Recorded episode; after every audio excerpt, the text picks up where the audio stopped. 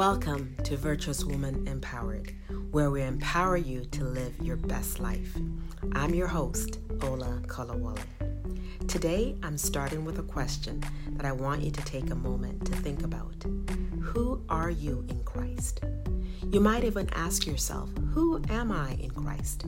Well, the answer can only come from God, who created you and I. Let's dive right into the scriptures to see who we are in Christ.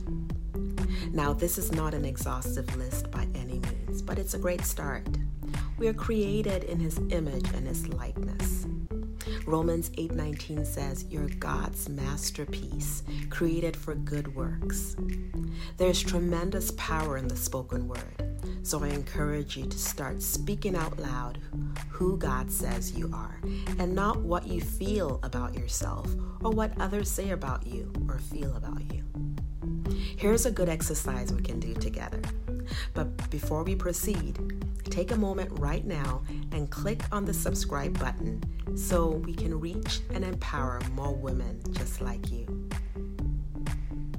Now let's get right back to our exercise. I want you to stand in front of your mirror and say this to yourself I am God's masterpiece. I am a woman of destiny.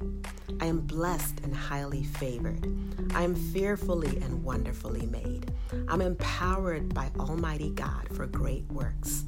I am created in the image and likeness of God. I rejoice in the Lord at all times. I am a virtuous woman.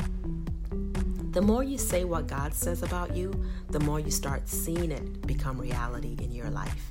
And it spills right into every area of your life of your life. Family, relationships, marriage, even as a single person. You develop a deeper awareness of who you are and you begin to live a more fulfilling and purpose-driven life. As always, stay blessed and empowered. Thank you so much for listening to this podcast. You can subscribe wherever you get your podcasts. You can also follow us on Instagram at Virtuous Woman Empowered. I am Ola Kolawole, and you've been listening to Virtuous Woman Empowered.